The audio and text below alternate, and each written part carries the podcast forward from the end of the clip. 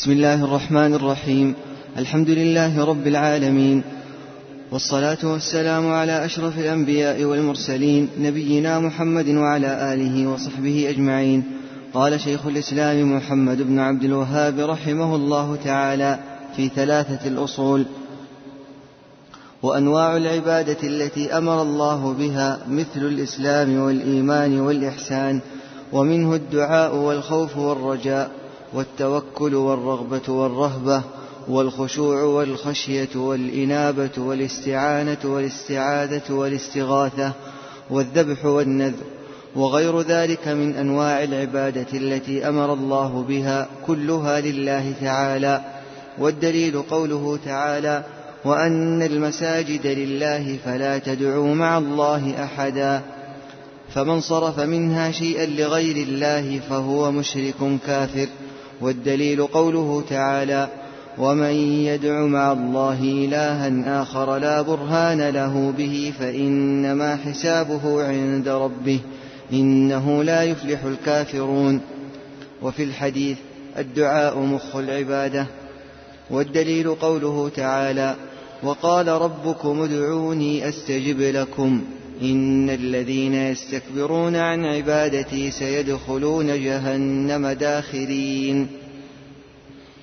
ودليل الخوف قوله تعالى فلا تخافوهم وخافون إن كنتم مؤمنين. ودليل الرجاء قوله تعالى قل إنما أنا بشر مثلكم يوحى إلي. يوحى إلي أنما إلهكم إله واحد. فمن كان يرجو لقاء ربه فليعمل عملا صالحا ولا يشرك بعبادة ربه أحدا. ودليل التوكل قوله تعالى وعلى الله فتوكلوا إن كنتم مؤمنين. وقوله ومن يتوكل على الله فهو حسبه. ودليل الرغبة والرهبة والخشوع. قوله تعالى إنهم كانوا يسارعون في الخيرات ويدعوننا رغبا ورهبا وكانوا لنا خاشعين. ودليل الخشية قوله تعالى فلا تخشوهم واخشوني. الآية. ودليل الإنابة قوله تعالى وأنيبوا إلى ربكم وأسلموا له. ودليل الاستعانة قوله تعالى إياك نعبد وإياك نستعين. وفي الحديث إذا استعنت فاستعن بالله. ودليل الاستعاذة قوله تعالى قل أعوذ برب الفلق وقل أعوذ برب الناس. ودليل الاستغاثة قوله تعالى إذ تستغيثون ربكم فاستجاب لكم. ودليل الذبح قوله تعالى قل إن صلاتي ونسكي ومحياي ومماتي لله رب العالمين ومن السنة لعن الله من ذبح لغير الله ودليل النذر قوله تعالى يوفون بالنذر ويخافون يوما كان شره مستطيرا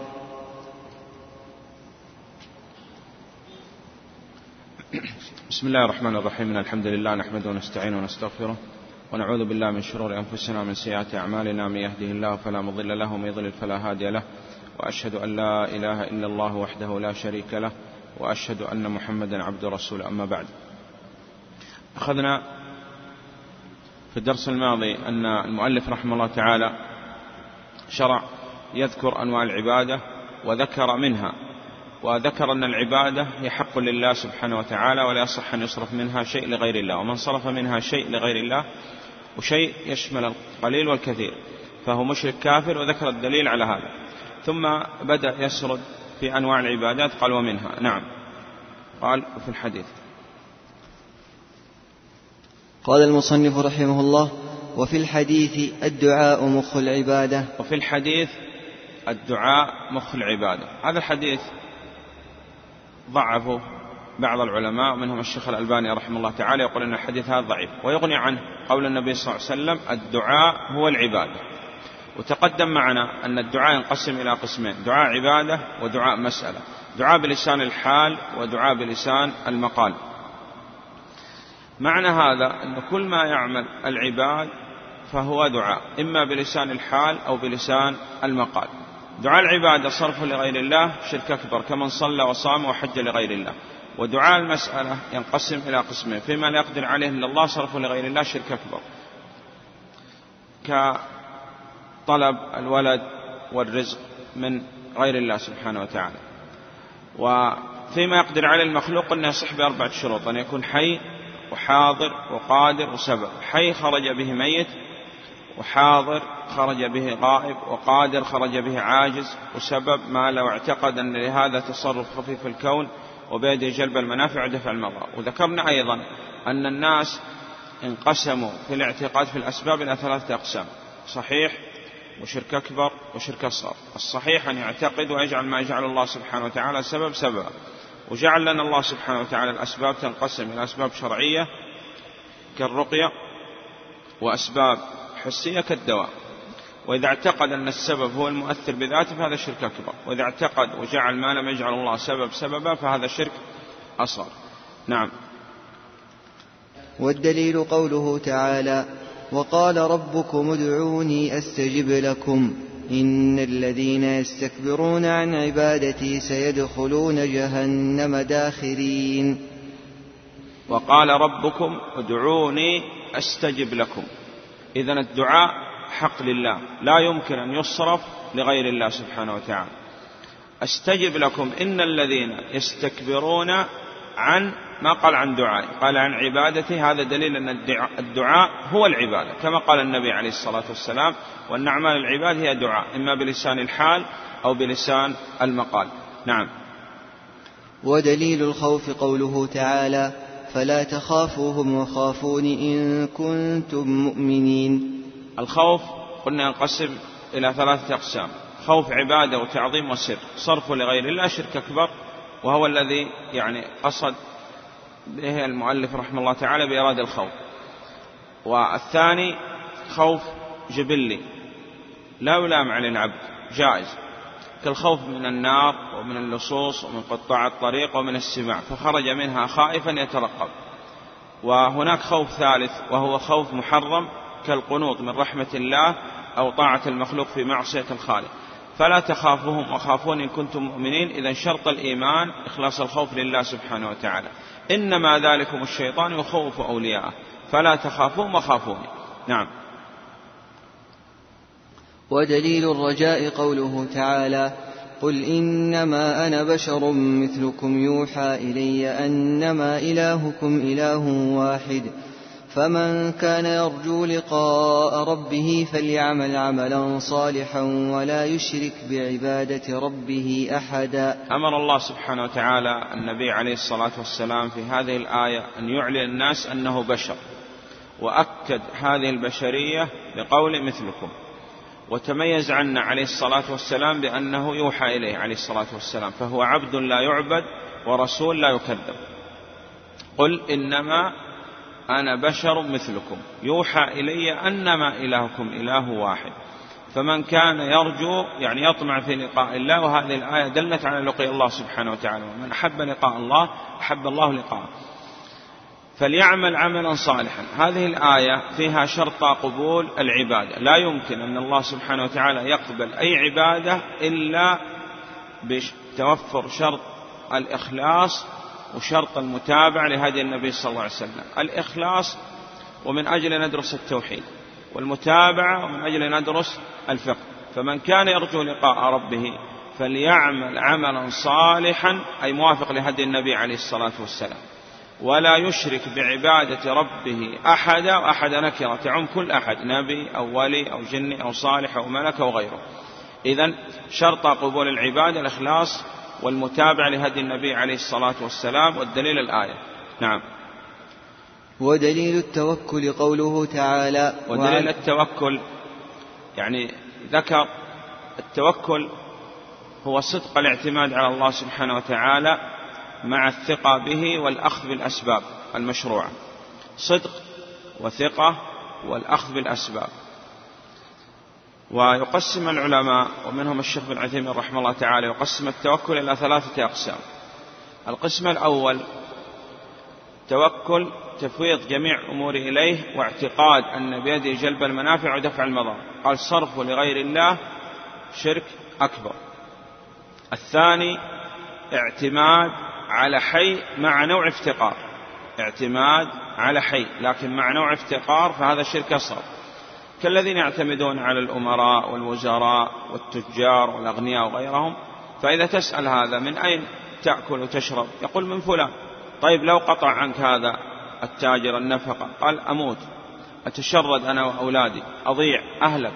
فهذا عنده نوع افتقار فهذا نوع من الشرك الأصغر مع أنه اعتماد على حي. الثالث وكالة. ولا يصح أن تقول توكلت على فلان إن هذا عمل لا يمكن يصرف إلا لله. ولا يصح أن تقول توكلت على الله ثم على فلان بل تقول وكلت أي فوض. وكل النبي صلى الله عليه وسلم في شؤون العامة وشؤون الخاصة. نعم. قال إذا التوكل هو صدق الاعتماد على الله مع الثقة به والأخذ بالأسباب. والدليل ودليل التوكل قوله تعالى وعلى الله فتوكلوا إن كنتم مؤمنين. وعلى الله فتوكلوا إن كنتم مؤمنين تقديمها من حق التأخير يدل على الحصر. وعلى الله فتوكلوا أصل الآية توكلوا على الله. لكن عندما تقدم المعمول على العامل دل على الحصر. وعلى الله فتوكلوا إن كنتم مؤمنين. إذا شرط الإيمان إخلاص التوكل لله سبحانه وتعالى. نعم. وقوله ومن يتوكل على الله فهو حسبه. ومن يتوكل على الله فهو حسبه أي كافيه وبعض العلماء قال أنه لو لم يأتي في فضل التوكل إلا هذه الآية لكفى بها فضلا. لأن الذي يعتمد على الله سبحانه وتعالى يكون الله سبحانه وتعالى حسبه أي كافيه ودلت هذه الآية بمفهوم أن من يتوكل على غير الله خذل. نعم. ودليل الرغبة والرهبة والخشوع قوله تعالى الرغبة والرهبة والخشوع. السائر إلى الله سبحانه وتعالى لابد يجمع في سير إلى الله بين الخوف والرجاء. لا يغلب جانب على جانب فيهلك ويجعل الخوف والرجاء كجناحي الطائر. إنهم كانوا يسارعون في الخيرات فحال الموحد أنه دائما يسارع. وهذه هذا الذي جاء عن النبي صلى الله عليه وسلم. أن النبي صلى الله عليه وسلم عندما أنزل عليه وأنذر عشيرتك الأقربين قام عليه الصلاة والسلام وقال يا معشر قريش. وهذه لابد أن يكون حال أتباع النبي صلى الله عليه وسلم من بعده.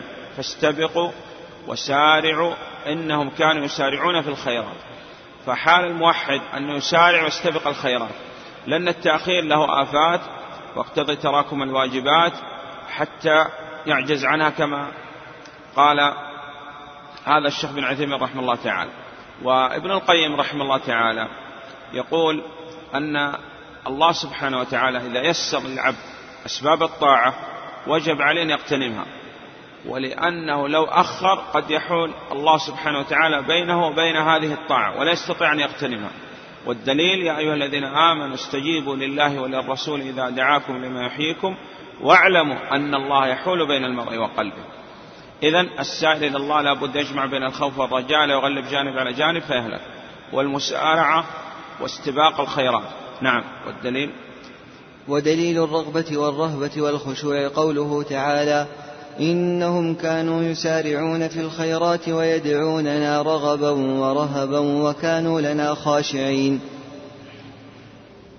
ودليل الخشية. الخشية هي خوف لكن خوف بعلم فهي أخص من الخوف والخوف عام لأن الخوف قد يكون من كل أحد والخشية تكون من العلماء إنما يخشى الله من عباد العلماء. فالخشية هي الخوف المبني على العلم بعظمة من يخشاه وكمال سلطانه. إنما يخشى الله من عباد العلماء. إذا الخشية هي الخوف المبني على العلم بعظمة من يخشاه وكمال سلطانه. ومن الأسباب التي يعني تدفع الإنسان لطلب العلم الوصول إلى الخشية. نعم. قال ودليل الخشية قوله تعالى فلا تخشوهم واخشوني. الآية. نعم. ودليل الإنابة قوله تعالى وأنيبوا إلى ربكم وأسلموا له. وأنيبوا أي ارجعوا إلى ربكم. واسلموا له أي لابد أن تسلم أمرك لله سبحانه وتعالى فأنت عبد والعبد ليس له إلا الرضا والتسليم. وسوف يأتي معنا أن الإسلام هو الاستسلام لله بالتوحيد والانقياد له بالطاعة والبراءة من الشرك وأهله. نعم. ودليل الاستعانة قوله تعالى ذكرنا نعبد. فيما تقدم أن الاستعانة والاستعاذة والاستغاثة والشفاعة يصح أن تطلب من المخلوق فيما يقدر عليه بالشروط الأربعة أن يكون حي فإذا أراد إنسان أن يستعين بآخر في حمل متاع مثلا. قال أعني في حمل هذا المتاع أو أعني في دفع السيارة. حي وحاضر وقادر وسبب يصح. نعم. لكن فيما لا يقدر عليه إلا الله هذا صرف لغير الله شرك أكبر. نعم. ودليل الاستعانة قوله تعالى إياك نعبد وإياك نستعين. إياك نعبد وإياك نستعين تقديما من حق التأخير يدل على الحصر كما تقدم معنا. يعني لا نعبد إلا إياك ولا نستعين إلا بك. وهذه الآية في سورة الفاتحة إياك نعبد وإياك نستعين. استدل بها الشيخ شيخ الإسلام ابن تيمية رحمه الله تعالى في العقيدة التدمرية وفي غيرها أن العبد لابد يجمع بين الشرع والقدر يجمع بين الشرع والقدر. وهذه هي طريقة أهل السنة والجماعة الجمع بين الشرع والقدر. يحسن الظن في الله سبحانه وتعالى أن الله سبحانه وتعالى اختار أن يكون من أهل الجنة. ثم بعد هذا يؤدي هذا إلى العمل.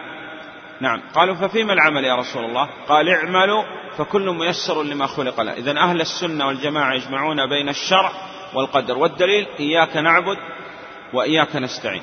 نعم. وفي الحديث إذا استعنت فاستعن بالله. إذا استعنت فاستعن بالله يعني لا تستعن إلا بالله سبحانه وتعالى. نعم. ودليل الاستعاذة قوله تعالى قل أعوذ برب الفلق. وقل أعوذ برب الناس. أعوذ يعني ألتجئ وأعتصم نعم.